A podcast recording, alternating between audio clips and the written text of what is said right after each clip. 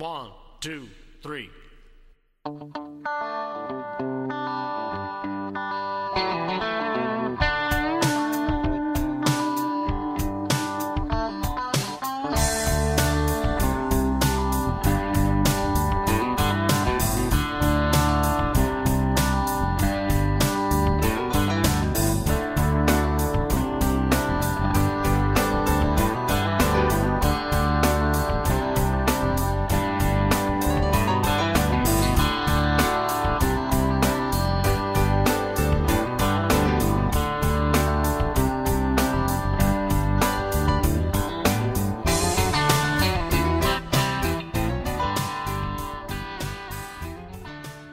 سلام، خیلی خوش اومدید به قسمت 15 کاتبک که اولین قسمت برنامه‌های کاتبک پلاس ما هست. بذارید همین اول پس توضیح بدم کاتبک پلاس چیه. ما یه سری ایده توی ذهنمون داشتیم که قرار بود در موردشون حرف بزنیم و خب اونها در چارچوبی که برای پادکست کاتبک در نظر گرفته بودیم نمی‌گنجیدن و از اونجایی که وعده ما و شما اون قالب کار بوده و شاید خیلی ها منتظر اون قالب کار هر هفته باشن، ما تصمیم گرفتیم یه سری اپیزودهای خاص به عنوان کاتبک پلاس بسازیم که توی اون در مورد مسائلی حرف بزنیم که توی ساختار پادکست کاتبک نمی گنجه. فرهاد، امیر، سهراب، پارسا، همه بچه ها یه سری ایده ها داشتن و حرفهایی برای زدن دارن که ما هر هفته به خاطر پایبند بودن به ساختار این حرفها و زدن این حرفها رو عقب مینداختیم. به همین دلیل تصمیم گرفتیم که این کار رو شروع کنیم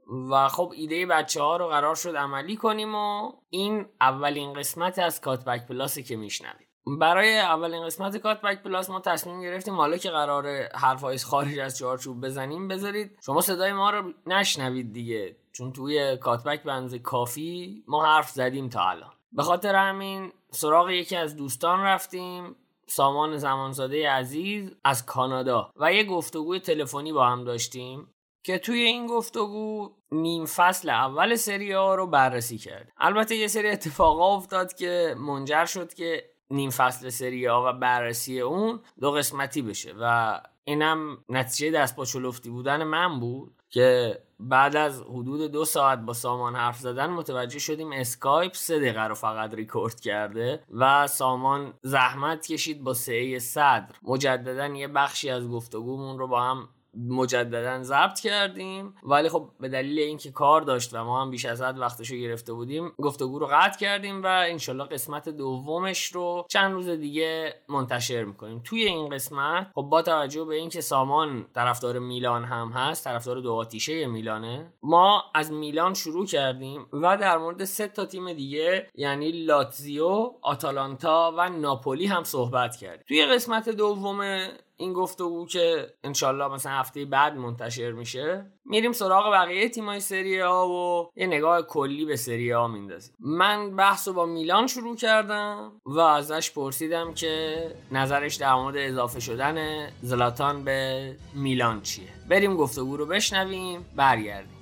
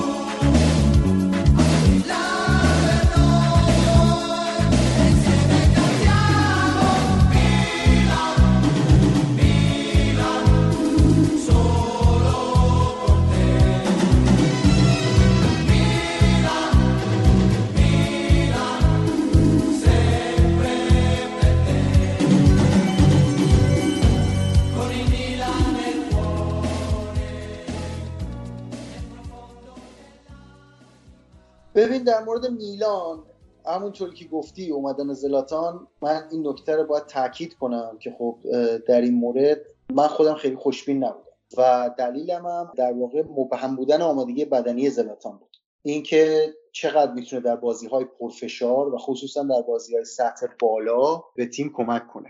منتها بحثی که هست اینه که ما یه حقیقتی رو من مد نظر نداشتم خودم به شخصه، اونم که تیم ما در بازی‌های سطح در رقابت سطح بالا نیست و داره در میانه جدول رقابت میکنه. بنابراین بازیکن مثل زلاتان حتی بدون آمادگی 100% فیزیکی و 38-9 سالگی هم شاید بتونه کمک کنه. مجددا میگم این نقطه نظر دوستان دیگری بود خلاف نظر من. فعلا این دو سه بازی اولیه نظر اونا رو تایید کرده، نظر من رو رد. خصوصا بخشی از صحبت دوستان که میگفتن زلاتان اومدنش رو بازیکنان دیگر هم تاثیر میذاره، اینو من فکر میکنم که بعینه داریم میبینیم که اتفاق افتاده و داره اتفاق میفته. بنابراین در مورد زلاتان که گفتی فکر میکنم یک تحول مثبت بوده در میلان تا اینجا و امیدوارم که همینطور پیش بره، بیشتر و بیشتر اون حرفی که من زدم اشتباه بودنش ثابت بشه. به طور کلی هم میلان رو میگم تو این دو سه بازی کمی من رو به پیشرفت دیدم، خصوصا تو بازی حذفی جلوی اسپال که واقعا بعد از مدت‌های بازی بود که در کل طول بازی ما بدون استرس و با برتری کامل تیم داشت بازی می‌کرد. نمیدونم حالا ببینیم اودینزه گربه سیاه ماست، این هفته یک شنبه ببینیم با اودینزه چیکار می‌کنه. این بازی رو هم ببریم میشه گفت شاید یه تیم یک کمی از بحران در بیاد، ولی اختلاف امتیاز متأسفانه خیلی زیاده با بالای جدول، چون می‌بینیم دیگه تیم‌ها سه تا تیم که اون بالا خودشون رو جدا کردن، لاتزیو که دیگه رفته جزو دو تای بالا و اون یه بازی عقب افتاده‌ای که داره و دست چسبیده به دو تای بالا و دیگه در واقع برای قهرمانی داره می‌جنگه. حالا فعلا، حالا بعداً اینکه عقب بیفته جلو بیفته نمی‌دونیم، ولی این سه تا هستن. بعد روما و آتالانتا هستن که 35 امتیازی ان و در واقع فعلا مشغول نبرد در سر رتبه 4 ان، بقیه دیگه فاصله دارن دیگه. حالا اینکه میلان تا کجا بتونه خودش رو بالا بکشه باید ببینیم. سهمیه اروپا خیلی دور از دسترس نیست، یعنی اگر تیم بتونه خودش رو جمع کنه فکر میکنم رسیدن به کالیاری 29 امتیازی با 4 امتیاز اختلاف خیلی سخت نیست. اگه دو تاش بود که من مثلا میگفتم ما سهمیه اروپا اصلا نمیخوایم، ما باید یه راست حتما بریم چمپیونز لیگ، ولی خب الان دیگه توقعاتمون منطقی شده. فکر میکنم سهمیه اروپا اگر بتونیم بگیریم بله خوبه برای این فصل. بریم سراغ آتالانتا، تیمی که از مربیش هم خیلی خوشت میاد. آره اتفاقا یه ردبندی که من اخیراً انجام دادم برای مربیان برتر دهه‌ای که گذشت، گاسپرینی میدرخشید نامش توی لیست تو. به حقیقت این خیلی جالبه، این توضیح بدم. اون موقعی که من رفتم اینو بنویسم واقعا خودم هم فکر نمی‌کردم گاسپرینی رو میخوام بذارم اول. بقیه مربی‌ها رو تو ذهنم این چیدمان رو داشتم که کلوب کجاست، گواردیولا کجاست، کنته کجاست، اینا رو هم می‌نوشتم. بعد گاسپرینی رو گذاشتم این کنار که این وسط ببینم کجا باید بذارم. بعد هی می‌ذاشتم بین دوم و سوم، گفتم بعد به خودم رجوع می‌کردم به چیزی که من از این آدم دیدم، می‌دیدم نه اینو باید بیارم بالاتر. یهو تو مغزم گفت آقا چرا تعارف می‌کنی با خودت؟ از نظر تو گاسپرینی از همه اینا بالاتره، بذارشون بالا. و گذاشتم و نوشتم دیگه و فکر می‌کنم که حقیقت این بازتاب اون چیزیه که واقعا فکر می‌کنم، چون گاسپرینی کاری کرده که خیلی خیلی ارزشمنده. بعد از این تجربه ناموفق در سال 2011 که اون دوره کوتاهی که رفت اینتر، بعدش توی پالرمو، جنوا و آتالانتا این فوتبال خودش رو شکل داده، یعنی اون چیزی که خودش کم کم ساخته. و تیم آتالانتای فعلی شاید بشه گفت تکامل اون فلسفه گاسپرینیه. یه تاکتیکیه که خب حالا شاید خیلی‌ها بگن که آقا این داره یه 3-4-3 خیلی‌ها دیگه هم بازی می‌کنن، ولی به نظر من اصلا اینطور نیست. 3-4-3 گاسپرینی با اون شکلی که داره منحصر به خودشه در واقع. حالا میگم توی مکالمه صوتی خیلی کار گرافیکی و اینا نمیشه انجام داد که توضیح داد که ما چی داریم میگیم، ولی شکل تیم آتالانتا اون 3-4-3 که داره مبنای فوتبالش بر اساس شکلی دو تا لوزی در طرفین زمینه که هر کدوم از این لوزی‌ها 4 تا عضو داره دیگه. یکیشون یه بازیکن وینگر بالاست، یکیشون وینگ بکه، یکیشون دفاع کناره و یکی از دوتا بازیکن هافبک هم به هر کدوم از این لوزی‌ها وصل میشه. یعنی ما دوتا لوزی 4 نفره داریم که 8 تا بازیکن در این فعالانه مشارکت میکنن، بقیه بازیکن‌ها در زمین این کانال طولی وسطشون رو پر میکنن و در واقع اینا این دوتا رو با هم ارتباط میدن. ولی شما توی زمین که آتالانتا رو می‌بینی قشنگ این دوپارگی تیم مشخصه. این چیزیه که من به اسم فلسفه فوتبالی، استراتژی یک مربی که خودش تدوین کرده و ساخته، یعنی این بازی رو در ذهن خودش مدل کرده. میگه آقا مدل من اینه که زمین فوتبال در این نقطه تقسیم میشه، ما دو تا دسته 4 نفره داریم که طول زمین رو قراره بدون برای ما پوشش بدن، یکی این سمت زمین یکی اون سمت زمین. خیلی مربی‌ها میان تمرکز مثلا استراتژیشون روی جنگندگی در مرکز زمین، اینکه شما بدونی چه نقطه‌ای از زمین رو داری تعریف می‌کنی به عنوان نقاط برتر. با آتالانتا این نقاطی که تعریف کرده کناره‌های زمینه و به تکامل رسونده این دو تا کناره رو و کل طول زمین این تیم در اختیار می‌گیره. مسئله اینه، یعنی شما می‌بینی که گاهی اوقات اورلپ‌های منجر به موقعیت گل آتالانتا در زمین خودی شروع شده. اورلپ‌های بسیار بلند، یعنی جایی که بازیکن‌ها قشنگ هر سه بازیکن درگیر مسیر حرکتشون رو می‌دونن، بازیکن چهارم هم می‌دونه که به کدوم سمت باید بره که این موقعیت رو کامل کنه، این پوزیشنینگ رو کامل کنه. الگوهای تکرار شونده‌ای که می‌بینی تو گلایی که می‌زنن و اینکه تیم رو تبدیل کرده. اینم مثالیه که من همیشه می‌زنم، میگم آقا یک تیم خوب که نظم تاکتیکی داره، پیوستگی داره، هر کسی جای خودش رو می‌دونه، تبدیل میشه انگار به این مزرعه‌ای که درست آب داده شده، خاکش مواد شیمیایی مغذی لازم رو دریافت کرده، الان آماده رشد و پرورشه. این یعنی که شما یه بذری رو برداری ببریم تو بکاری، این بذر رشد می‌کنه. برعکس یه تیم بد، یه تیمی که توش بازیکنایی هستن که مسئولیت ندارن، نظم تاکتیکی درستی نداره، هر کیه، این تیم مثل یه باطلاق میشه که شما بازیکن خوبم ببرین اونجا، این بازیکن رو در خودش میبره. آتالانتا دقیقاً مثال همون مزرعه درست آبیاری شده است، همون کشتزار آماده رشده که یهو میبینی بازیکنایی میان توش که واقعا شانسش قبلش نشنیدی ازشون یا نمیدونی یا اصلا قبلش عملکرد ضعیفی در تیم‌های دیگه داشتن، ولی ناگهان میبینی که چه عملکردی ارائه میدن. الان اصلا شما این نیم فصل بازی ماریو پاسالی چه میبینی که هر بار این بازیکنو من تو زمین میبینم، چطور ما اینو نگه نداشتیم تو میلان. و الان البته هنوز بازیکن چلسیه و قرضی همچنان داره آتالانتا بازی میکنه، ولی به نظر من هر کسی که واقعا سری آ رو این فصل دنبال کرده باشه بخواد یه ترکیب منتخب بچینه از 11 بازیکن تو زمین، ماریو پاسالیش باید یکی از اون بازیکن‌ها باشه اگر بخواد منصفانه عمل کنه. و میگم بسیار تحت تاثیر قرار داده منو، اوایل فصل نتایج خیلی خوبی نگرفت ولی من یقین داشتم که برمیگرده تیم، و خصوصا با اون رکوردی که توی چمپیونز لیگ زد و باختن هر سه تا بازی اول و مساوی بازی بعدی که نمیدونم خاطرت هست یا نه، وقتی اون 4 تا بازی یک امتیاز داشت من نوشتم که آتالانتا شانس صعود میکنه. آره گفتی شانس صعود هنوز از بین نرفته. من نگفتم، فقط اینو نگفتم، گفتم نه تنها شانس صعود هنوز از بین نرفته بلکه به نظر من شانس بالایی برای صعود داره. و خب واقعا یه معجزه‌وار بود دیگه که توی فرمت جدید لیگ قهرمانان تا حالا این اتفاق نیافتاده بود دیگه. تا حالا نیافتاده بود. البته میگم شرایط جدول هم جور عجیبی بود، یعنی جوری بود که اون موقع خیلی‌ها فکر می‌کردن حذف شده آتالانتا، ولی خب شکل عجیبیه که یه تیم با 4 بازی یک امتیاز حالتی پیش بره که اگه دو تا بازیشو ببره به احتمال زیاد صعود کنه. خب همین اتفاقات هم افتاد و تا آخر ناامید نشدن، خصوصا بازی آخر که تو خونه حریفم بود با شاختار و اون بازی رو هم بردن که بعد از مدت‌ها یک بازی چمپیونز لیگ بود که من واقعا هیجان زده شده بودم و خیلی خوب تموم شد برام.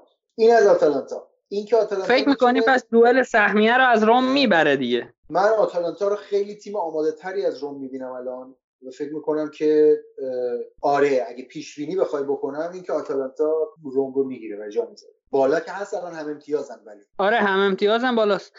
در مورد روم نظر خاصی نداری سامان؟ چی شد روم یه مومنتوم خیلی خوبی اول فصل از خودش نشون داد، اول فصل که نه تقریبا میشه گفت از هفته‌های پنجم ششم به بعد، و خب بعد یهو فونسکا انگار افسار از دستش در رفت و شروع شد ناکامی پشت ناکامی تا اینکه الان رتبه سوم از دست داد. درست روم رو من ترجیح میدم دفعه بعد در موردش صحبت کنم، برای اینکه الان اگه حرف بزنم روش اول کلیات میتونم صحبت. منتها روم یکی از تیمایی که این فصل من هنوز آنالیز دقیق روی بازیاشون انجام ندادم، یعنی بقیه تیم‌ها رو که صحبت میکنم مثلا آتالانتا رو یا مثلا لاتزیو رو اگه بخوام صحبت کنم هم بازی‌های زیادی دیدم، همین که فول میچاشون رو آنالیز کردم، به خاطر همین راحت‌تر میتونم صحبت کنم. روم رو میتونم صحبت کنم یه کلیاتی از اون چیزایی که دیدم بگم، ولی ترجیح میدم که یه موقعی حرف بزنم در موردشون که آماده تر باشه. بذاریم پس همون دفعه بعد که مفصل تر صحبت کنیم. آره. آقا بریم پس سراغ لاتزیو. لاتزیویی که شگفتی ساز این فصل بوده دیگه تقریبا میشه گفت. الان یک امتیاز، اگه بازی عقب افتادهش رو که با هلاس ورونا است توی اولمپیکو ببره، یک امتیاز با اینتر فاصله داره و میرسه به 3 امتیازی یوونتوس.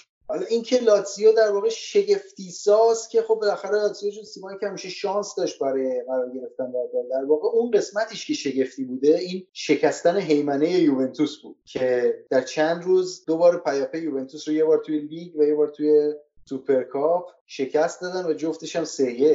دقیقاً انگار کاربن گذاشته بودی سامان. آره و اون خصوصا بازی لیگشون بسیار بسیار بازی بود که تماشاچی رو به وجد می آورد، بازی لاتزیو یوونتوس، و یک بازی بسیار سطح بالایی بود. خب بالاخره یوونتوس با بازیکنایی که داره یک کیفیت حداقلی از فوتبال، حداقلی منظورم سطح بالا، یعنی از یه حدی دیگه پایین‌تر نمیاد کیفیت بازیشون.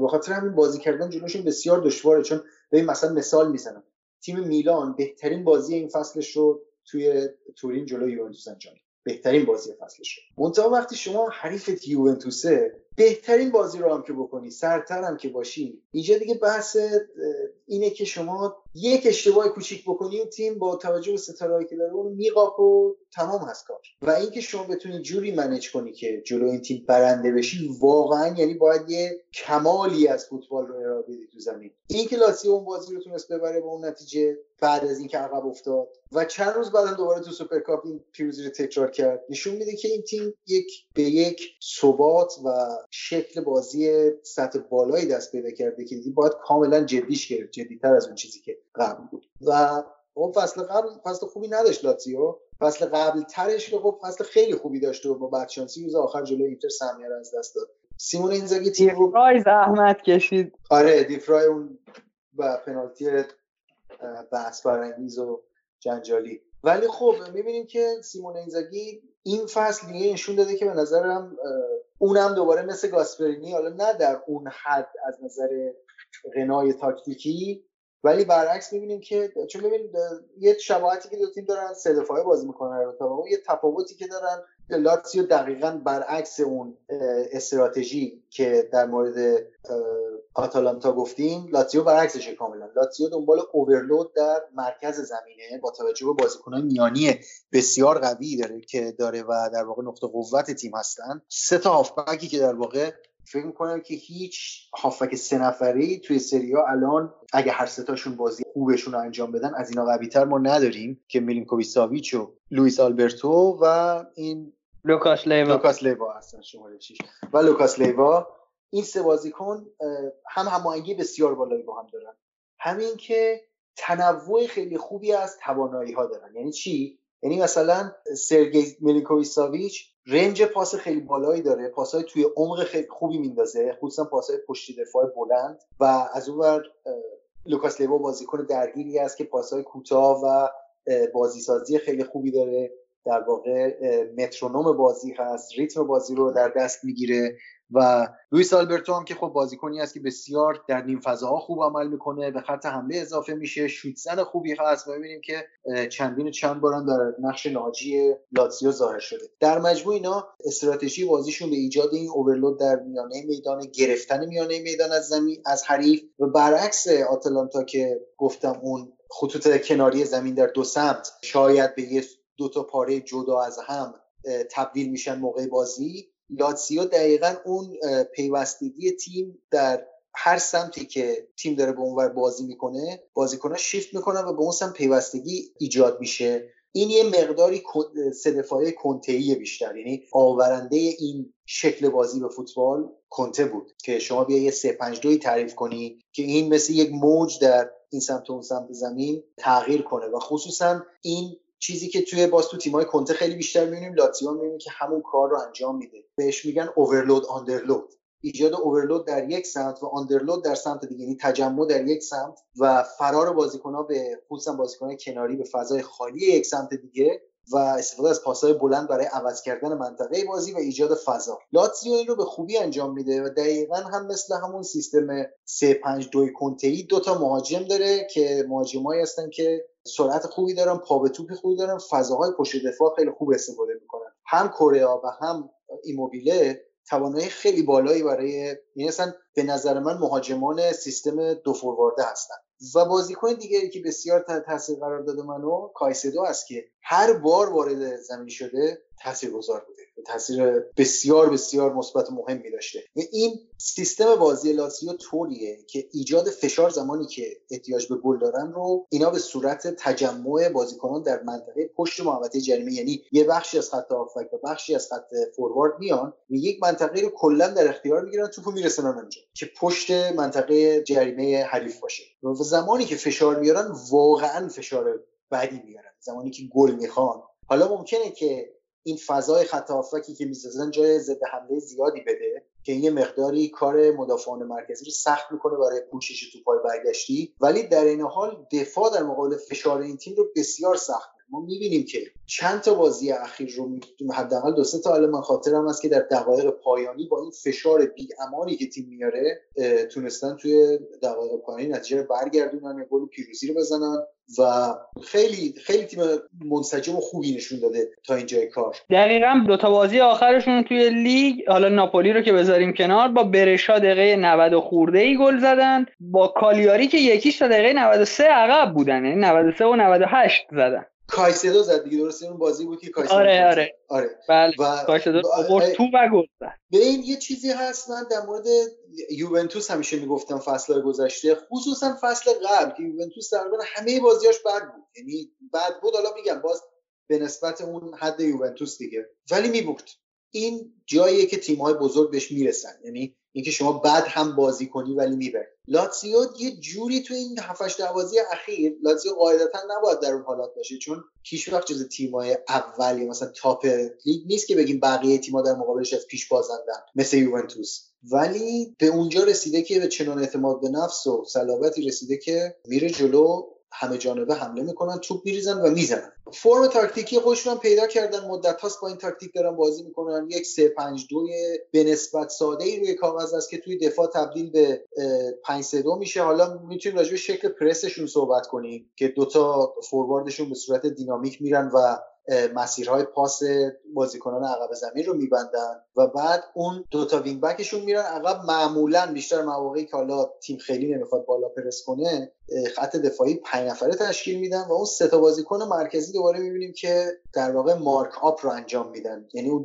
فورواردهای بالا مسیر پاس رو سعی میکنن ببندن. این پرسی است که برخلاف اون پرسی که میره سمت توپ، این شکل پرسیه که مسیر پاس و پاس گیرنده رو میبنده، که جزء روش‌های مورد علاقه من هست. برای خود من دوست دارم تیمی که این شکلی پرس بازی میکنه و درست پرس میکنه رو ببینم، و لاتزیو این پرس رو یکی از تیمایی که بسیار خوب انجام میده و خصوصا جلوی یوونتوس در نیمه دوم بازی لیگ ما دیدیم که بسیار خوبی کار رو انجام میدن. و در عین حال اون مدافعین مرکزیشون که توی این سیستم موقعی که تیم داره پرس میکنه، دو تا وینگ بک هم که میان عقب، فشار پوشش فضای ارضی کمتری روشونه. این باعث میشه که یکی دو تاشون آزاد بشن که بتونن اون زون، در واقع زونال کاورینگ پشت خط هافبک رو انجام بدن. یعنی چی؟ یعنی 3 تا هافبکشون که دارن درگیر میشن وسط زمین برای مارک کردن بازیکنایی که هدف پاس هستن، اون وینگ بک ها که میرن عقب فضای ارضی رو پوشش میدن، این مقدار بار رو از روی مدافعان میانی برمی‌داره. اون مدافعان میانی میتونن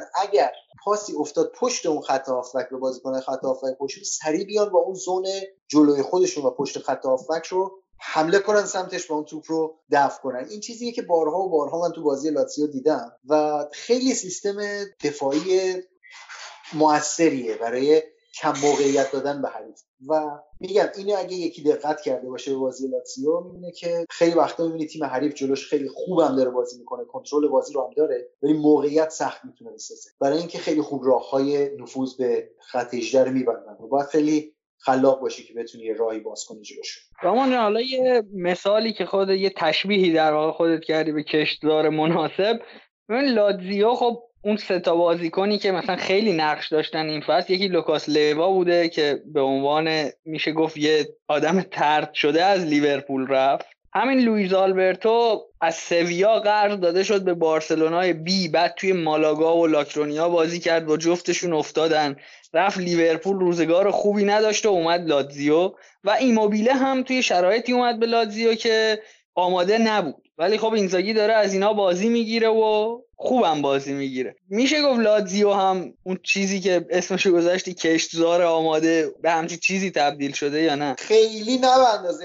چیزی که راجع به آتالانتا گفتیم، چون ما تو آتالانتا کسایی رو میبینیم که اصلا نمیشناسیم، اصلا نمیدونیم اینا کیان. یهو مثلا از تیم جوانان نمیدونم فلان میاد و تو این تیم اوج میگیره. لاتزیو بیشتر این قضیه رو من یه چیز دیگری میدونم، اونم این که ما این قضیه رو میدونیم که یه سری بازیکن‌ها هستن که این بازیکن‌ها در یک تاکتیک خاصی جواب میدن و در تاکتیک دیگری ممکن اصلا جواب ندن. به این کاندروا توی 2-3 سال اخیر توی اینتر تبدیل شده بود به یک بازیکن واقعا خونسا، بی اثر. خیلی که بازی نمی‌کرد توی 2 فصل اخیر و هر موقع بازی می‌کرد فوش می‌خورد. احسن باری کردم. و روزی که کنته گفتن شد مربی اینتر، من گفتم که خب ما دیگه باید منتظر باشیم که کاندروا احیا بشه، چون کاندروا بازیکن کنته‌ایه و خیلی جالبه که دقیقاً مو به مو این اتفاقات افتاد. یعنی چیزی که من پیش بینی کرده بودم این بود که پریسیچ نمیتونه تو تاکتیک کنته جا بیفته، پولیتانو نمیتونه جا بیفته و ناینگولان نمیتونه. خب اینا که همه رفتن، ناینگولان و پریسیچ، ایکاردی هم که رفت، پولیتانو هم که میبینیم صحبت از رفتنش بود، رفت تست پزشکی روم هم داد، الان منتها میگن کنسل شده. آره منتفی شد، برگشت میلان و حالا یه صحبتی بود تیم ما میخواست براش حرکت کنه، حالا نمیدونم الان که اون منتفی شده برن براش یا نه.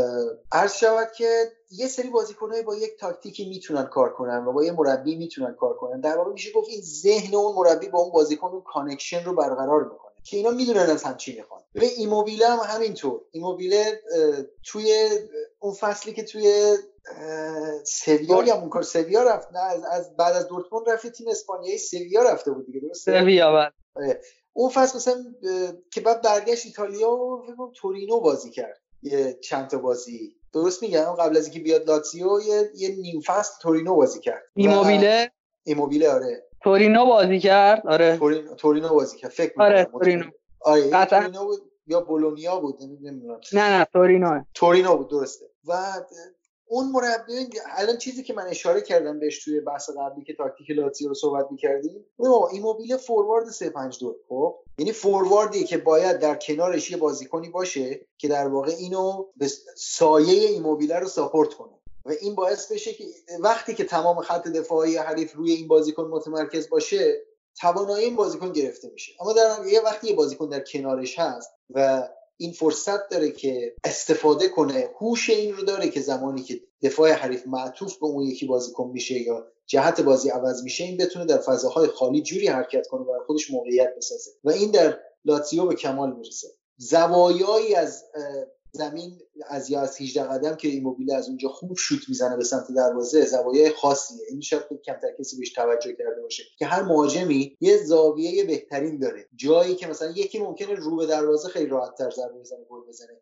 یکی با کمی زاویه بزنه. خب ایموبیله یکی از اون کسایی که با زاویه بهتر کار می‌کنه. این درک متقابل بین تیم و این بازیکن وجود داره و می‌بینی که خیلی وقتا درست اون جایی که باید نسبت زاویه کمی نسبت به دروازه در گوشه منطقه جریمه صاحب توپ میشه که بهترین جاست براش که یه پا بندازه حرکت کنه و شوت بزنه. و خیلی بازیکن‌های دیگه هم همینطورن، توی یه تاکتیکی خوب حل میشن، توی یه تاکتیکی خوب حل نمیشن. و من فکر می‌کنم که سیمون اینزاگی هم جزو مربیایی که خوب بازیکنایی که به تاکتیکش میخورند رو پیدا میکنه. و خب این یه هنره دیگه که خصوصا به این که وقتی بخوایم یه مربی رو ردبندی کنیم، وقتی میگیم چرا گاسپرینی رو میذاری اول، یکی از من بپرسه میگم آقا شما غیر از نتیجه یه چیز مهمتری بهت میدم برو نگاه کن. اونم اینه که آتالانتا توی 5 سال اخیر 180 میلیون یورو از فروش بازیکنانی که مجموعشون 30 میلیون یورو خریده بود درآمد کسب کرد. یعنی این موفقیت ها با 150 یورو درآمد فروش بازیکن کسب شده. ما اگه اینو بخوایم فاکتور اینو به وارد کنیم به قضاوت کردن عمل کرده مربی، خیلی از مربیایی که الان به عنوان مربی تاپ میشناسیم شاید دیگه اون جایگاه رو نداشته باشن با لحاظ کردن فاکتور هزینه. در مورد اینزاگی هم باید اینو لحاظ کنیم وقتی مربی ایتالیا نگاه می‌کنیم که ببینیم که لاتزیو تیمیه که کمترین خریدهای کلان رو داشته بین تیم‌های سطح بالای جدول. حتی مثلا روم و اینا، لاتزیو امسال نمیدونم کیو خریدن، امسال اسم بازیکن شاخصی خریدن یا هزینه‌ای کردن و نمیدونم چیزی بازیکن شاخص من یادم نمیاد. کوریا فقط بوده که فصل قبلا بود، نه این فصل نه اینزاگی کوریا رو گفتی از زمان اینزاگی. آره، از زمان اینزاگی. نه الان که ترانسفر رو گفتم مثال زدم، گفتم مثلا همین فصل که الان سوم رو نگاه کنید بازیکن خاصی نخریدن یا خرید هزینه خاصی نکردن برای تیم، ولی با این حال دارن برای قهرمانی می‌جنگن. درست. در مورد ایموبیل هم که گفتی دقیقاً توی سویا و دورتموند تک مهاجم تارگت بوده که جواب نگرفت. یعنی هر دوتا این تیم‌ها الان نگاه کردم 4-3-3 بازی می‌کردن و آقای ایموبیل تک تارگتشون بوده. سامان آینده اینزاگی رو چطوری می‌بینی؟ فکر می‌کنیم به تیمی مثل یوونتوس نزدیک میشه یا نه؟ ببین الان شرایط شکلیه که به تیم مثل یوونتوس به عنوان مربی نزدیک میشه یا تیمش به تیم یوونتوس نزدیک میشه که بگیرتش. نه خودش روی نیمکت یوونتوس. فعلا که ساری تازه اومده و یوونتوس هم نشون داده تیمی نیست که خیلی سریع مربی عوض کنه.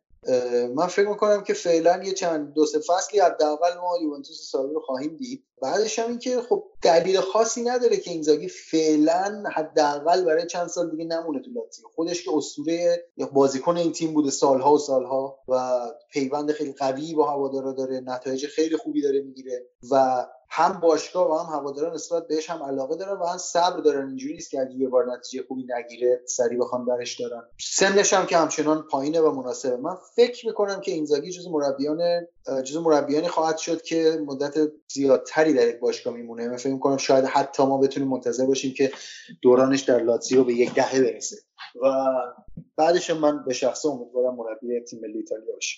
خیلی هم خوب. آقا چون در مورد اینتر و یوونتوس گفتی قسمت بعدی صحبت کنیم، یه مختصر نگاهی هم به ناپولی اگه بندازیم و بعد پرونده این اپیزود رو ببندیم ممنون میشم.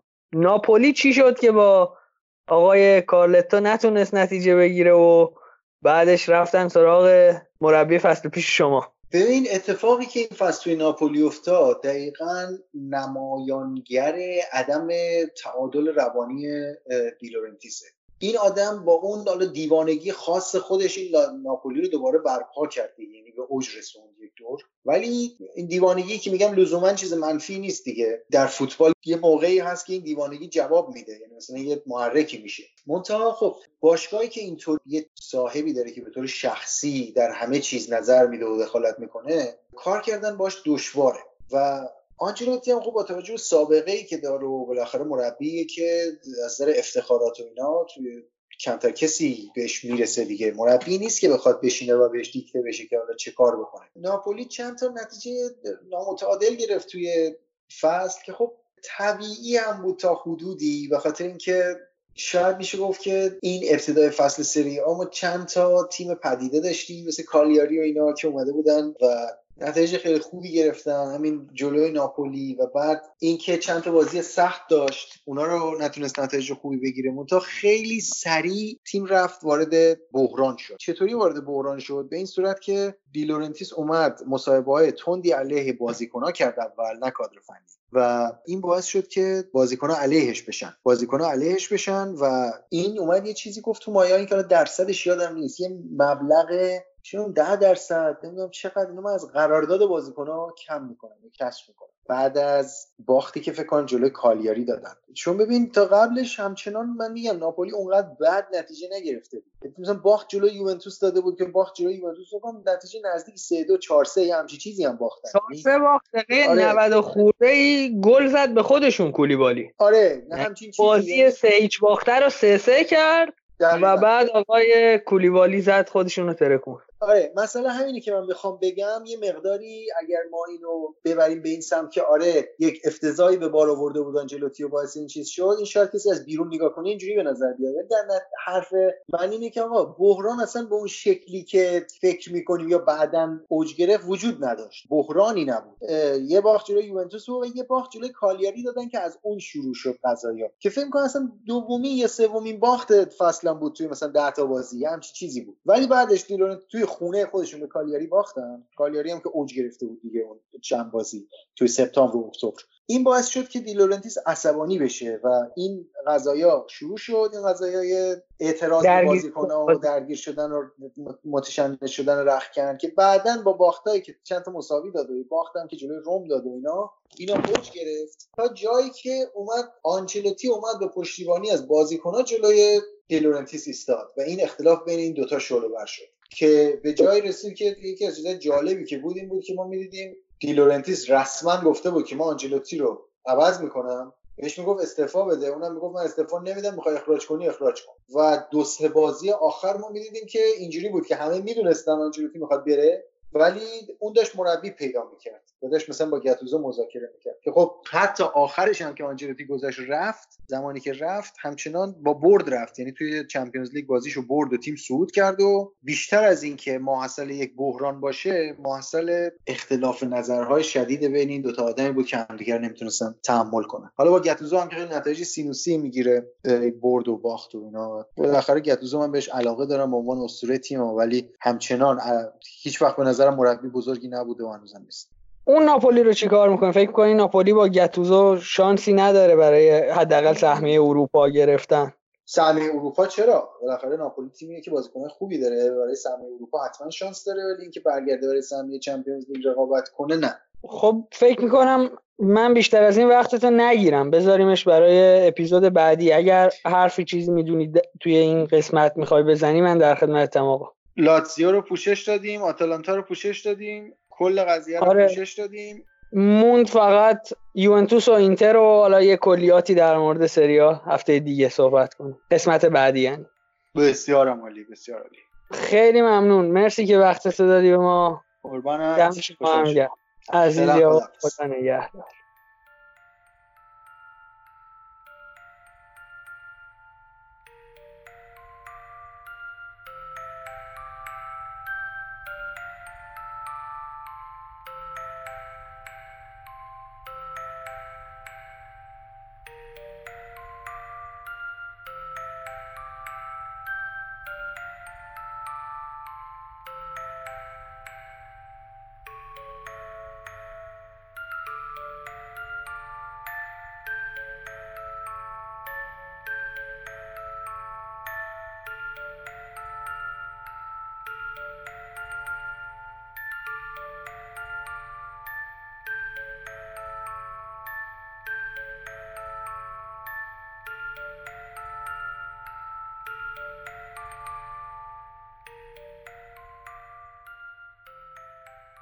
خب گفتگوی من و سامان رو شنیدید که من سعی کردم توش خیلی حرف نزنم، امیدوارم به اون نتیجه‌ای که می‌خواستم رسیده باشم و زیاد حرف نزده باشم تا بیشتر نظرات سامان رو بشنویم. بازم ازش ممنونم که با سعی صدر با ما برخورد کرد و علی‌رغم اختلاف ساعت همه چیز رو با صبر و میتونم بگم بهترین رفتار ممکن تحمل کرد. بازم ازش تشکر می‌کنم. توی کاتبک پلاس سعی می‌کنیم آخر اپیزودها یه آهنگ یا یه ترانه مربوط به فوتبال بذاریم براتون. برای این اپیزود با توجه به اینکه سامان کلی از آتالانتا و گاسپرینی تعریف کرد، یه آهنگ براتون میذاریم که احتمال بسیار زیاد نشنیدیدش. توی سال 1966 میکل مونتانا یه ترانه اجرا میکنه با نام فورتزا آتالانتا برای این تیم آتالانتا و دعوت میکنم ازتون گوش کنید. این آهنگو توی کانال تلگرامم میذارم. مثل همیشه اگر فکر میکنید کاتبک محتوایی به درد بخوری داره، محتوای قابل تحملی داره، ممنون میشیم به دوستاتون معرفی کنید. مخلصیم، بیرحمانه نقدمون کنید. خداحافظ.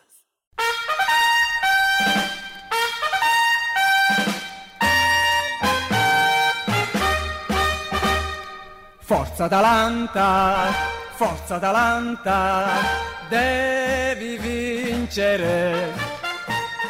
Forza Atalanta, alto i cuori. Forza Atalanta, questa è l'ora. Questa è l'ora di Pugna tutto lo stadio e pieno d'amici, non li deludere, devi lottare, devi segnare, se vuoi restare in Serie A. Urrà! Forza Atalanta, devi vincere. Forza Atalanta Forza Atalanta, alto i cuori. Forza Atalanta, Forza Atalanta, questa è l'ora. Questa è l'ora, questa è l'ora di gugnare. E se la sorte non te benigna, non devi abbatterti, non devi abbatterti, i tuoi amici ti sosterranno, purché dimostri che sai osa. Urrà! Forza Atalanta, Forza Atalanta, devi vincere. Forza Atalanta, Forza Atalanta, alto i cuori. Forza Atalanta, Forza Atalanta, questa è l'ora. Questa è l'ora, questa è l'ora di pugnare. E quando l'arbitro non è imparziale, in calmi nervi, non t'arrabbiare, in barba a lui e agli avversari, devi lottare, devi segnare. Devi lottare, devi segnar, devi lottare, devi segnar. Urrà!